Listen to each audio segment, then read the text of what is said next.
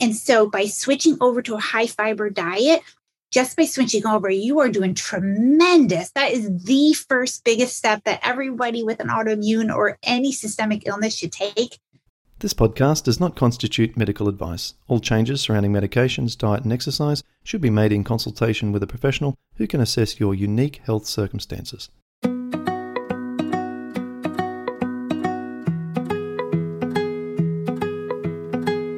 Welcome to the Rheumatoid Solutions Podcast with Clint Paddison, helping you to live an easier, healthier, and happier life.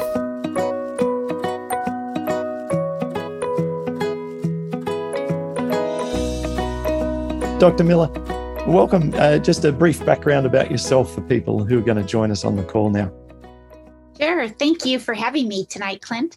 So, my name is Chris Miller, and I um, am probably invited here because I have an autoimmune disease myself. I was diagnosed with lupus um, 12 years ago now and um, had a horrific initial part of the visit on or the illness on multiple medications, just getting worse and worse, more and more joint pains and organ damage, kidney issues, heart issues.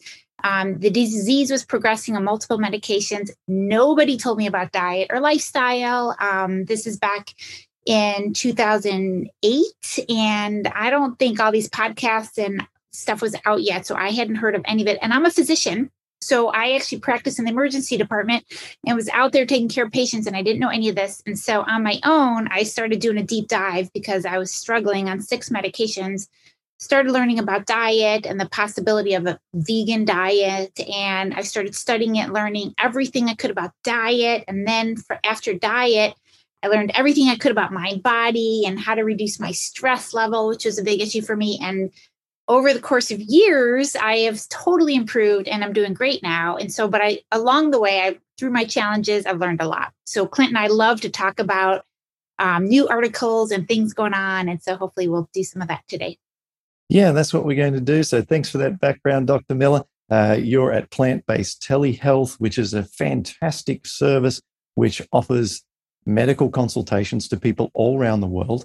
And yourself and Dr. Laurie Marbas and Dr. Michael Klaper uh, were instrumental in growing that over the last few years. And we send so many people to you. So if mm-hmm. you're interested in um, having a second opinion, or if you just want to talk about your condition with uh, someone who knows, then contact Dr. Chris Miller, who's with us today on this podcast. When we talk about specifically today, our, our topic of interest is the microbiome.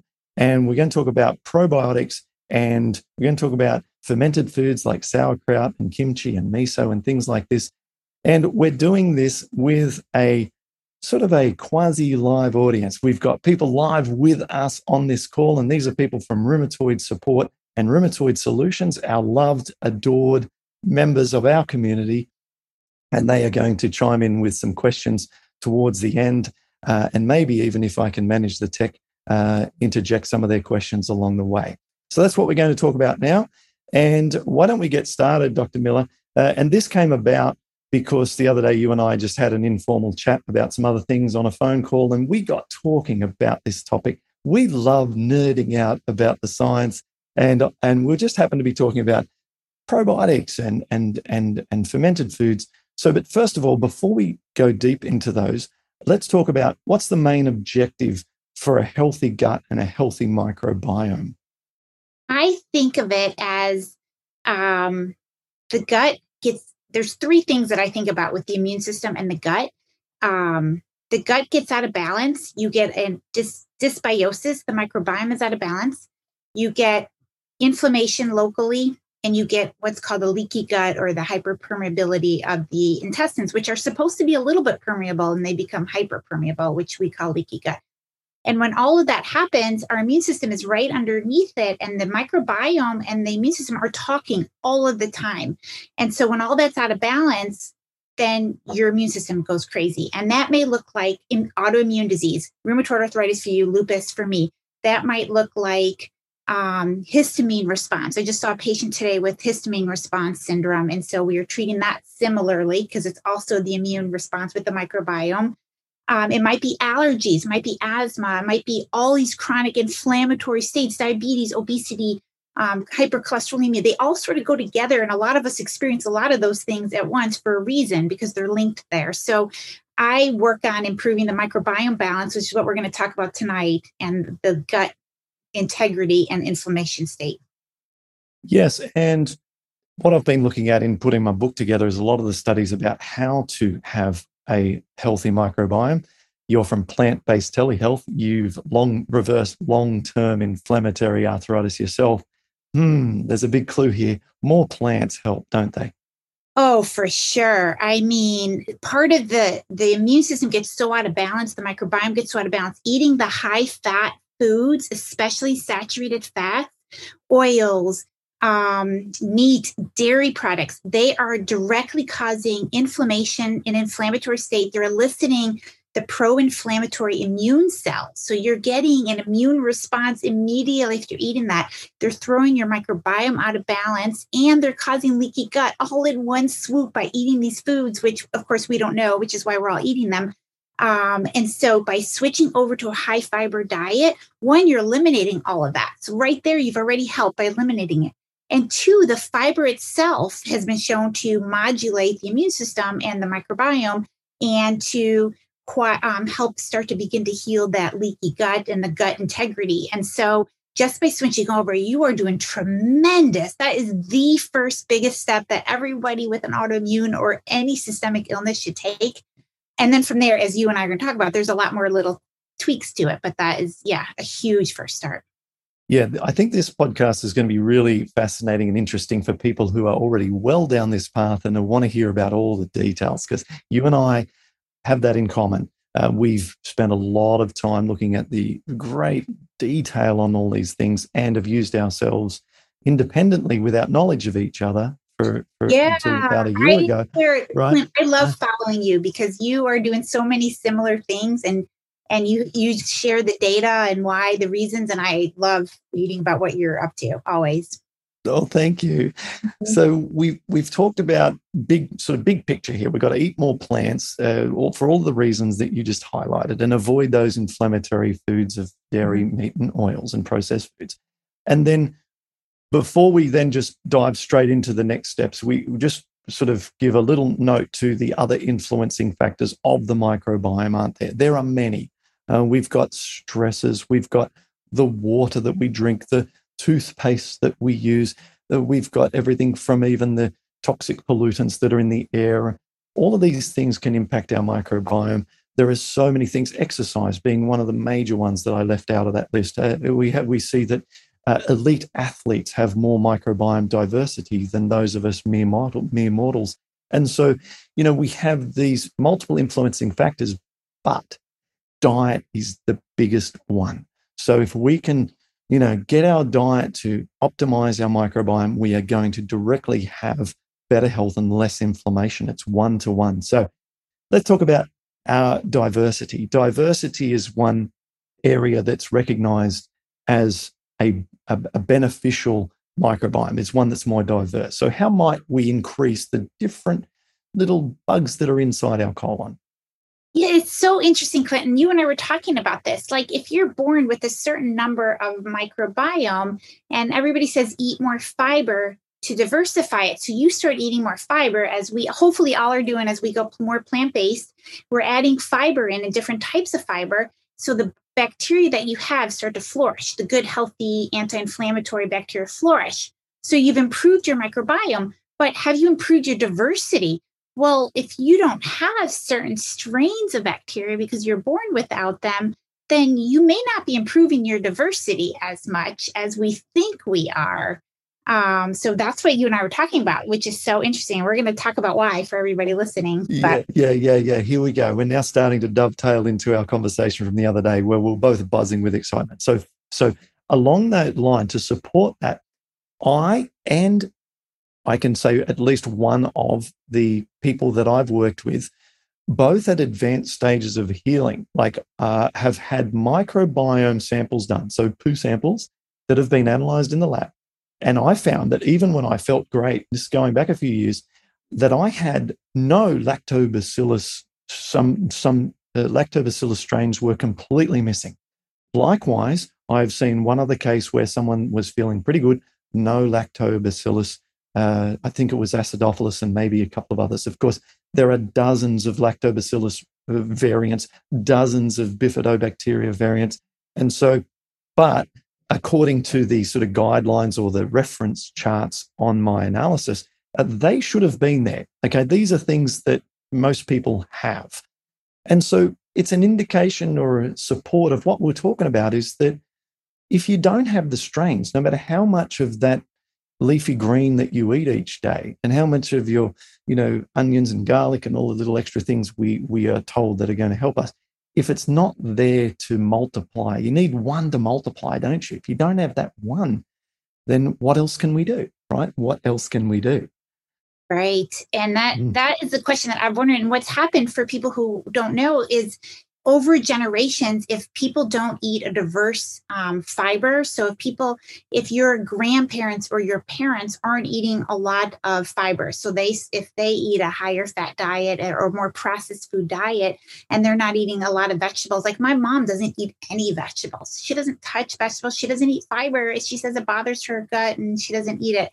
So i'm good her her microbiome is going to be reduced in diversity and that's passed down to me. And what they have shown is over years it keeps getting smaller. So our generation has a much narrower microbiome than they did hundreds of years ago when it, they were eating um, over 50 and over 100 grams of fiber a day. And now we're barely eating 12 grams of fiber a day and we're much narrower and we just don't even have those strains. So we go on a plant-based diet but and we're helping the ones that we do have which is good but we're how can we diversify just by eating that fiber? And that's what you and i were talking about. That's what we were wondering.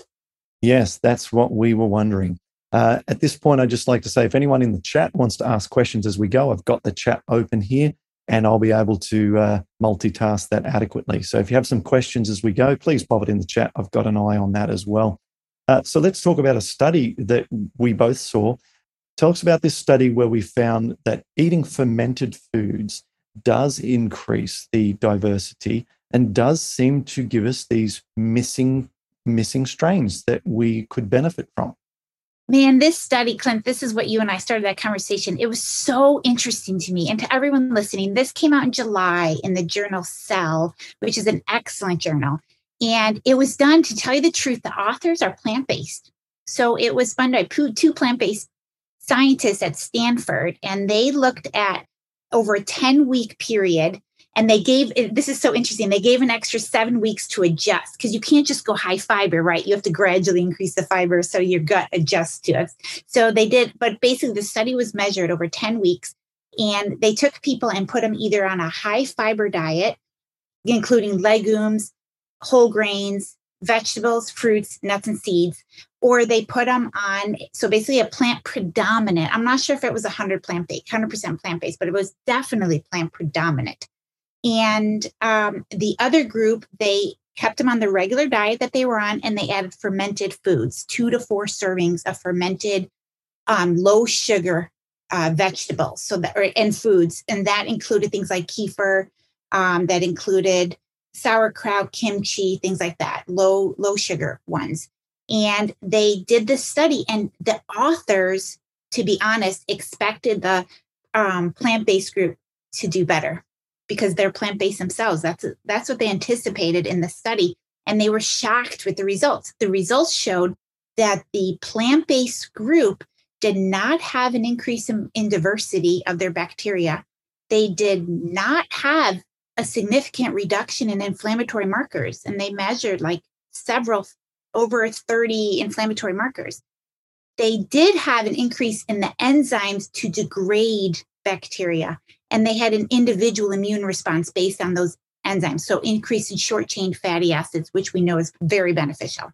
So, they did see a response, but they didn't have an increase in diversity or a decrease in inflammatory markers were measured, such as IL 6 and others.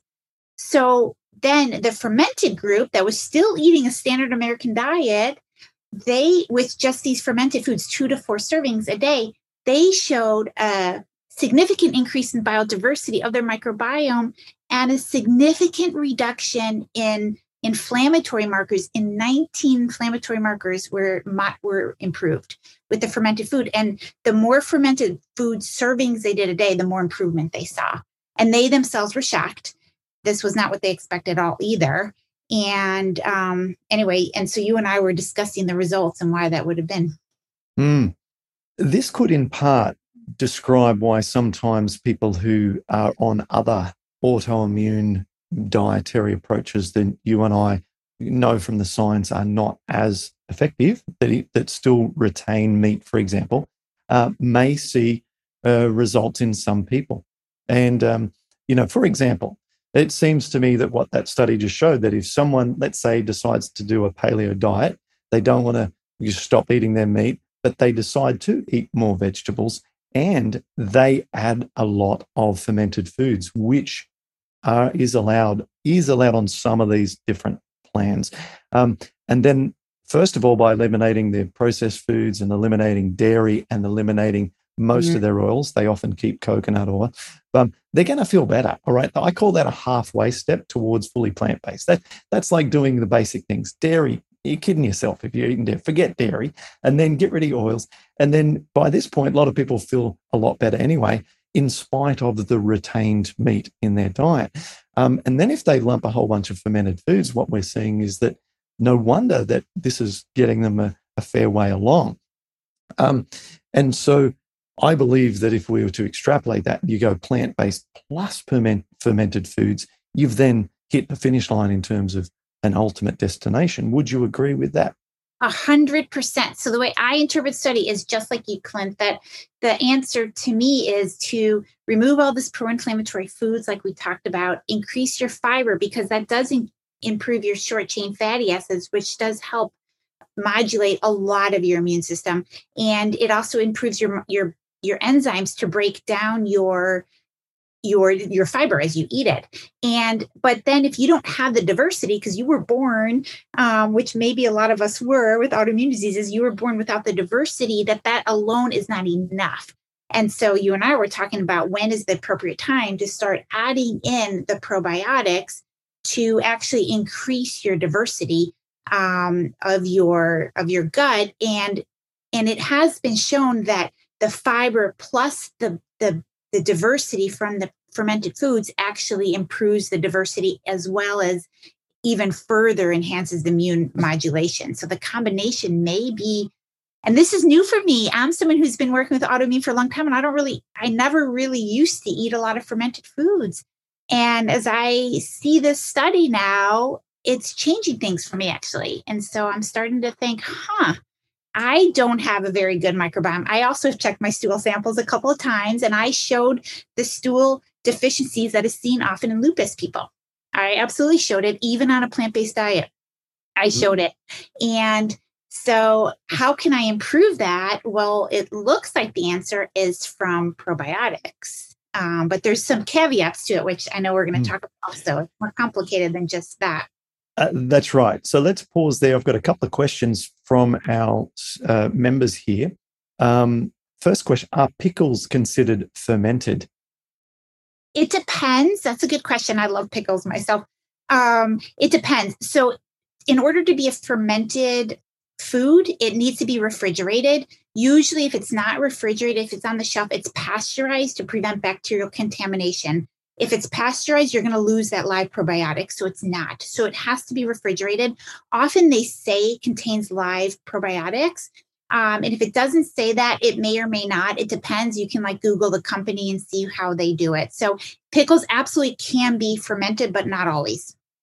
And would it be fair to say that nine out of 10 times in even health food stores, they're not the way that you and I truly are thinking about getting it properly?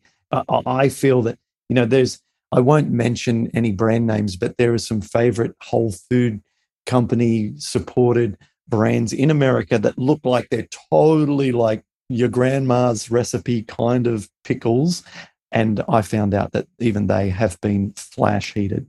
And so yeah. See, that's going to ruin it for us. That's totally going to ruin it for us. But my husband, who does not do a lot of cooking or prepping, he actually makes our own pickles. So um, it's not that hard for people to learn, which we can talk about later. But um, yeah, it, you got to be it's questionable. That's a good point, Clint. Uh, Lauren's asked her, what are the best sources of fiber and how much fiber do you recommend every day? Um, the best sources are going to depend on your state of healing, I would say, for your um, autoimmune disease, wherever you are. If you're healed, then all whole food plant based are going to be great sources. So, eating unprocessed or minimally processed or intact whole grains um, such as quinoa and, and whole oats and buckwheat and um, those types of things, whole rices, um, or legumes. All legumes are going to be good for you. All vegetables, especially include, make sure you include raw vegetables because they have their own microbiome that actually also modulates the immune system. So make sure you're including raw vegetables and cruciferous vegetables, and then fresh fruit and a small amount of nuts and seeds. So all of that is going to be fabulous. If you're at an early healing stage where immune system's a mess, as mine once was, um, some people's are, and you're having crazy symptoms, and every all these foods are affecting you, then you may want to stick more to the vegetables and kind of eat simply at the beginning, and then add the others in. Wonderful. Um, back onto our main uh, sequence of uh, of uh, sort of guidelines here. We're going to talk about when to add the fermented foods in. Now, in our program, we have miso early in the program. Now, quite a few things to to cover off here. First of all, miso long term as a generic health product, it, does it have long term adverse uh, effects? The studies out of Japan, long term, decade based studies show no, you're not going to increase your cardiovascular risk. Um, yes, it's salty, but that tends to be offset by the beneficial soy proteins in there for a health reason. And so, long term, you can eat soy without having adverse health effects. Now, what about for immunoreactive folks? Uh, those of us who are following this program, your clients, what, what about those? So, it seems like it's a mixed bag it seems like the majority of folks, because miso in particular, uh, you know, with the soy proteins being broken down into amino acids, the fats, the fatty acids, and the and the you know the simple sugars that, that remain, it's very easy to digest. However, we notice that there is a histamine thing with fermented foods in general for uh, that, that is associated with inflammation when we have dysbiosis. Now, that's the key point. Let's talk about that, Chris. It seems like if you can eat fermented foods now, good for you, do it, pat on the back, tick the box. However, if you cannot, you've got more work to do on your microbiome, then try again. Thoughts on that? Agree. You and I are always agreeing. It's so interesting to me. But yes, and I think a lot of um, people listening today are going to recognize this. And I recognized it in myself and in a lot of my own patients that fermented foods trigger our symptoms. So if I would have eaten um, uh, sauerkraut a couple years ago, there's no way I could have eaten that. It triggered joint pains almost immediately me and i too had a histamine response it triggered my immune system my um, was triggered, my gut was out of balance, right? All of that, same as so many other people. So if you are at a place where food, you have a lot of food sensitivities and you're not tolerating these different foods, I don't recommend trying um, the fermented foods at that point. And, and, you're welcome to try it if you want, but be careful because you could elicit a huge response. Um, and so, as you listen to these studies, I caution you that this is something you're working towards. And so when you get to a point, once your microbiome is in a better balance from eating high fiber foods, and and it's almost like the first stage of it is reducing inflammation and calming your immune system down. And that's done just with the high fiber foods before you start at, and then once the microbiome is a little bit more stable, then you can start with the um, fermented foods. But if you start too early, it could definitely cause a problem in people. So um, yeah, I just caution you to wait. But once you are at a place where you're doing really well, that's when now my new advice, Clint, and this is new since I saw the study, is I'm starting to recommend people add in fermented foods because we need to broaden our microbiomes so we age healthfully and we don't get chronic illness later in life. And that's going to be from improving our, our microbiome diversity later on. Mm, beautiful. A question from Michelle. One of our members says, uh, Hi, Clinton, Dr. Miller. I have this histamine intolerance that you're speaking of. I haven't been able to tolerate fermented foods. Um, would miso be a good fermented food as a starting point? Um, I personally think so. Uh, interestingly, about miso is I've tried my hardest to find what is the composition of bacteria that come from miso. It seems like it's very difficult to identify what that is because all manufacturers are using different starter cultures. There's different ways of actually creating the, uh, I guess in a in a kombucha, there's like the uh, what's it called the the mother something. anyway, there are different ways to get the fermentation started that are used in different products, and then there are different compositions like hybrids of brown rice and soy, and then other ones of barley, and then there's others. And it seems like there's no real guidelines around this. It's just generally accepted that yes, there are live cultures, um, and yes, they are in significant amounts, but uh, it's not really.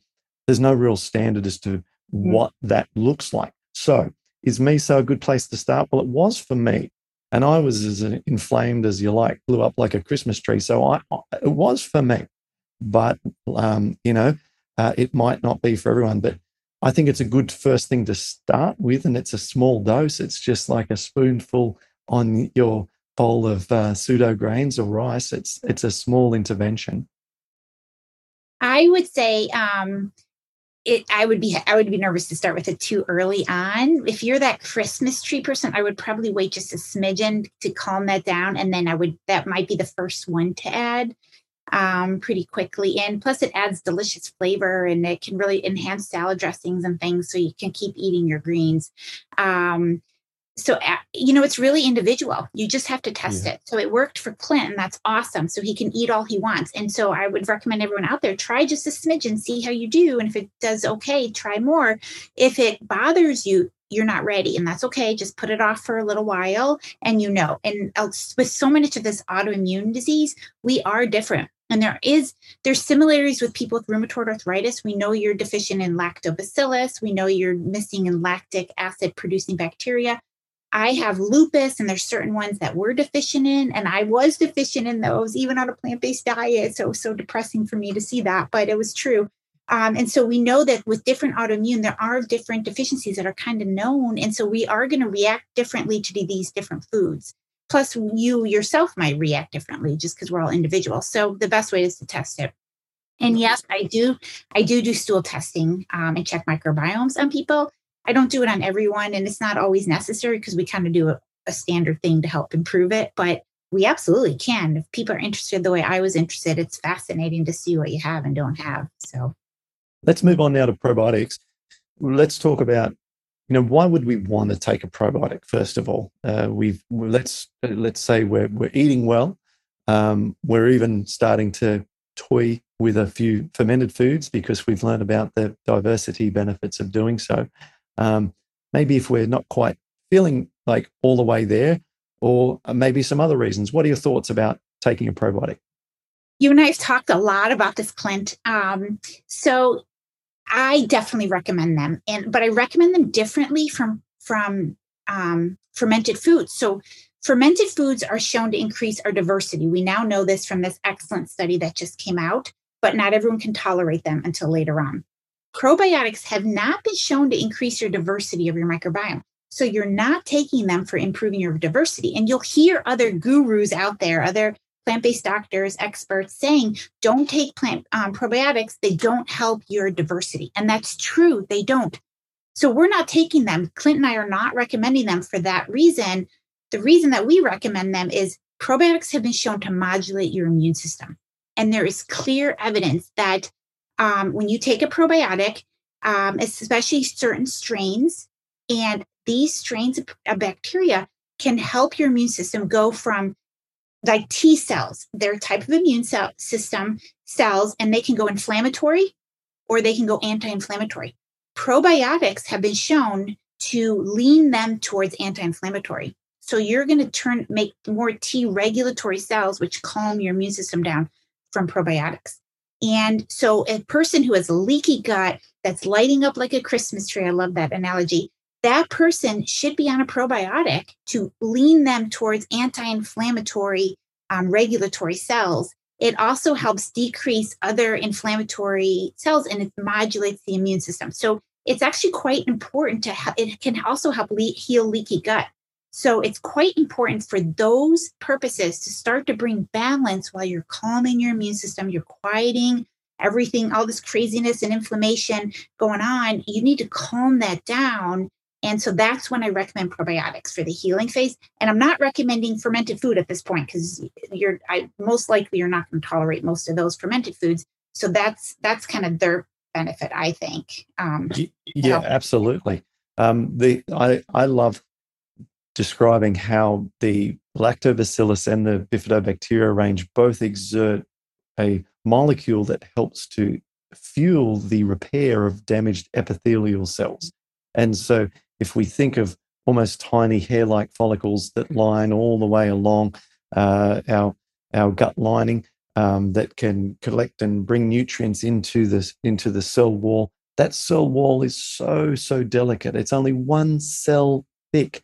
It's it's not microscopic it's less than microscopic and so it's very very very thin it becomes very very delicate uh, and it, it, turns over quickly. So it's quick to damage and quick to heal if it has the right uh, fuel source around it. And that fuel source is coming from the products of the bacteria. So without that bacteria that gut can you know experience uh, severe permeability and inflammation. So we like the probiotics for that because if we're low on, like I saw in my stool sample and I've seen in others, if we're low on some of the um, beneficial bacteria that can help heal leaky gut, we can supplement and we can benefit from them, even if, as you say, Dr. Miller, even if they don't become our our own commensal bacteria, even if they still remain a little foreign in the in the in their transient movement through our body. So I love that. Mm. What about dosage levels? Because uh, I've always been a little bit of an adventurer when it comes to dosage levels. I like to sort of find out if I can get a get a positive impact from a supplement by doing it a little bit higher dose than maybe on the on the bottle. And I've done that in the past with particularly digestive enzymes and also with probiotics. Is there an upper limit? And should we really push a little bit to try and get a result here? What are your thoughts? Um, I also push a little bit. There are some people who have gut issues and they don't tolerate the probiotics. So then for those people, we may have to go lower. And it's people who might have the small intestinal bacterial overgrowth. We give them a probiotic and they may get a little bit worse. Um, but that's a small percentage of people, to tell you the truth. The majority of people, I would push it too. And I do it twice a day with meals and I'm going a little bit higher. Sure, they tolerate it. Absolutely. Wonderful. I also saw a study which answered my question on this, which was when should we take a probiotic? So they studied this, and it turns out that we should take it about 20 minutes prior to a meal. That apparently gets the most of the, the, the capsule into the place we're trying to get it, which is all the way past our, uh, our hydrochloric acid levels and so on. So uh, that's, a, that's a little tip as well. Um, the studies are strong on probiotics and, and rheumatoid arthritis. Um, have you seen studies on probiotics and lupus that are also as absolutely hundred percent? And I study this quite a bit, and they absolutely have been beneficial to calm the immune system. In lupus is crazy, and it just doesn't shut off. It's Th um, two and and and antibody um, hum, humoral antibody induced, and it goes crazy. It just keeps going and going and going and going and going. And the um, probiotics have been shown to increase it, the anti-inflammatory, and calm that cycle down. And so they are extremely helpful for, for autoimmune lupus people. Wonderful. Uh, what about post antibiotics or even during anti- a course of antibiotics? What's your thoughts around the best approach with that? Um, well, especially for an autoimmune person, I absolutely recommend it because if you're throwing your um, own microbiome out of balance, then you have potentially you're going to increase your leaky gut again and you're going to you know you're going to cause dysbiosis again and that's what we're trying to overcome and so the Mm-hmm. antibiotic will modulate your immune system at that time so the studies have shown that probiotics after infection do not help improve diversity but we know this right we've already covered that yeah. Probiotics do not improve diversity. So you're not taking it to restore diversity after you took a microbiome. That's going to be fermented foods. If you want to restore your diversity, we got to get you on some fermented food. But if you're going to get a lupus flare or a rheumatoid arthritis flare or some other autoimmune flare because you just took antibiotics and now you have dysbiosis and your leaky gut acts up again, your food sensitivities have come back, absolutely get back on that probiotic. So we're again, we're taking it for a little different purpose.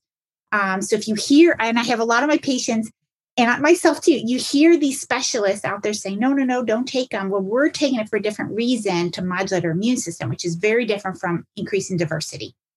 Yeah, love it. Thanks for clarifying that again uh, so that everyone's all on the same page here. I asked a, a health food store owner some years ago about whether or not shelf based probiotics are as effective as the as the more traditional, the legacy kind of refrigerated required uh, probiotics. Um, and uh, I've always trusted their answer, which was the shelf life one is just manufactured in a different way. They have just as much live bacteria, uh, just as good for you, et cetera, et cetera. Have you seen studies on this, or is that just your also also your um, belief Yep, I agree. Um, they are just manufactured differently and they still both have benefits. So the live ones are usually live bacteria and they're refrigerated to keep them live. The um, shelf stable are freeze dried, but the important proteins are what are there and they're preserved. And so it's been shown that even if you're not eating a live bacteria, that those proteins mod- are still modulating your immune system. So you're still getting a response, even though they're not live. So you can still get responses with both. Okay. Uh, Lauren says, and by the way, I take a shelf probiotic. That's the one I take. Uh, I actually I do also take a refrigerated Lactobacillus acidophilus because I saw my stool sample a few years back, and because I believe in uh, some of the benefits of that. Uh, it also has some S. boulardii in there, um, something that uh, I haven't looked much into the studies on. Um, are you familiar with that particular I am. Yeah. It's, a, it's, a, yeast and it's um, very beneficial. It has different benefits, it's been shown in studies. So um, it does help redistribute your microbiome. It adds even a little more um, immune function because it's totally different. And it's helpful. Actually, it's helpful for people with sugar cravings. So I often recommend it for people like that. It's helpful um, for people with diarrhea. It's been shown to be extremely beneficial for certain types of diarrhea, like C. diff and other types of diarrhea. Um, but it it's helpful for people trying to lose weight, um, and it also modulates the immune system. So, yep, it can it has a lot of benefits. Separate from the lactobacillus and bifidobacteria, which are the two most commonly recommended for um, autoimmune diseases. So they're and they're broad group. There's families, different types of lactobacillus, and they're studying the different types now, each species of lactobacillus for rheumatoid arthritis, for lupus, for Sjogren's, for psoriasis, for all these different autoimmune as well as the bifidobacteria. There's all different types of those, and they're studying the different ones. And there are certain ones that are more beneficial than others. So um, when you're choosing your your your probiotic, it's possible you're going to choose one and feel worse if you get some strains that actually cause inflammation. So um, you're going to want to look at the studies or talk to Clint or I because we've kind of narrowed down some of them that are proven to be beneficial. But um, yeah, it's so it's really interesting. Yeah, that's actually exactly one person's question. Lauren says, is it possible to take the wrong type of probiotic? And would you recommend doing a gut analysis first to see what's going on with the gut microbiome and ensure we're selecting the proper probiotic for our unique condition? Well, Lauren, uh, there is a, a group in Tasmania, which is a state uh, at the bottom of Australia that's disconnected from the mainland. And it is the head researcher there is Dr. Jason Hawrelak. And I interviewed him probably about two years ago on this podcast. So you can go back and type in his last name, H A W R E L A C K, Hawrelak, I think, Dr. Jason Hawrelak. You'll find it. And its topic is microbiome probiotics. Uh, that's what his company do. They match, literally match a probiotic to your dysbiosis. It's very forward advanced kind of science. Mm-hmm. And his group is really, really interesting. And that's the sort of thing they do. For the 99% rest of us who, who don't have uh, that kind of uh, desire to, to do that, um, I really think that you'll more than likely be fine with just one of the sort of common popular brands that you can find on Amazon that probably has maybe six or eight strands of lactobacillus or four to eight strands of bifidobacteria. So your probiotic might have 50 plus billion uh, strains per, sorry, cultures per capsule, of which there might be around 12 to 16 different uh, strains in each capsule. That's what I've done over the years. I've felt quite comfortable with it. And I'd be curious, Dr. Miller, what, what your approach has been personally.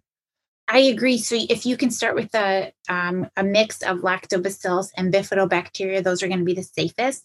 And as we get more data, and I'm following this all the time, they're doing studies constantly right now on seeing which bacteria affects rheumatoid arthritis, which bacteria affect lupus patients, and so we don't have that data yet. So if someone's doing studies right now and trying to match it, we we don't have enough to know 100% for sure.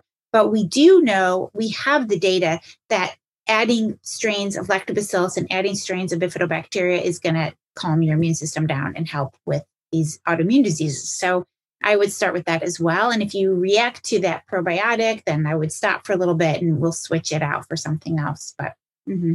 Michelle says how how helpful that this discussion is, and, and the, the, the probiotic that she tried years ago before she went plant based um, caused her to get worse. I loved what you mentioned before about small intestinal bacterial overgrowth as a possibility. Some people might not know what that is. Can you explain what that is and why taking a probiotic might stir that up? Mm-hmm. So, your microbiome, the majority of the microbiome in the intestines, they live in the entire part of the intestines, but the majority of them that we're talking about now that degrade fiber are in the colon, so the lowest part of the intestine down there and they're anaerobic, they don't have oxygen, they're way down there. And so what can happen is from taking from having a poor diet, not eating enough fiber, taking um, and uh, Pepcid and medicines to suppress proton pump inhibitors, things like that, antibiotics, several reasons. Your bacteria that's supposed to be in your lower colon can migrate up and be in your small intestine. So then, when you eat your high fiber foods, and it goes into your small intestine, those bacteria are right there and they're going to ferment all that fiber and you get gas and bloating and discomfort. And so those people have small intestine bacterial overgrowth where the bacteria that are supposed to be lower, they're now higher up. So if you give more bacteria, more probiotics to those people, that can worsen it actually. And so what we want to do is do stay plant-based, but lower fiber plant-based foods and calm that down. And we do some herbs sometimes, and there's some little tricks to it but we can get that to calm down. And so then the gas and bloating improves, all of that. And then you're ready for your probiotics in a little bit.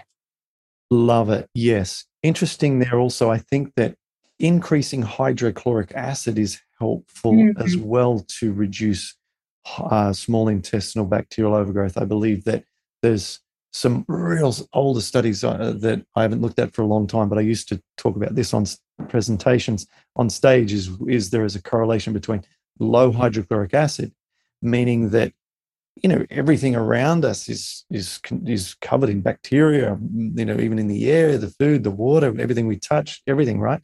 And so those bacteria are prevented from getting any further normally by the hydrochloric acid, which acts as a a disinfectant essentially uh, mm-hmm. and then but and so yes so having good hydrochloric acid levels mm-hmm. prevents mm-hmm. the sibo and like you said if we take something like proton pump inhibitors with antacids exactly it blocks your hydrochloric acid that's exactly what it's doing mm-hmm.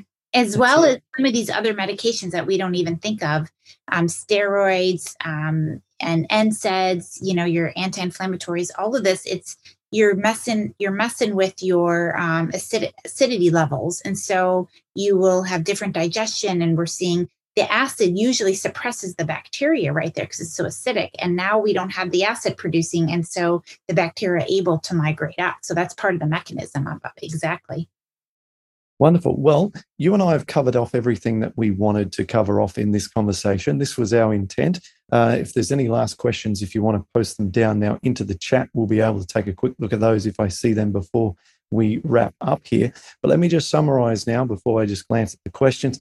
What we have come to agree, these two minds, myself and Dr. Miller, uh, based on the studies and based on working with people, me with people on this journey, and also Dr. Miller with her patients and working with their lab results, and in some cases, even their stool samples and so on.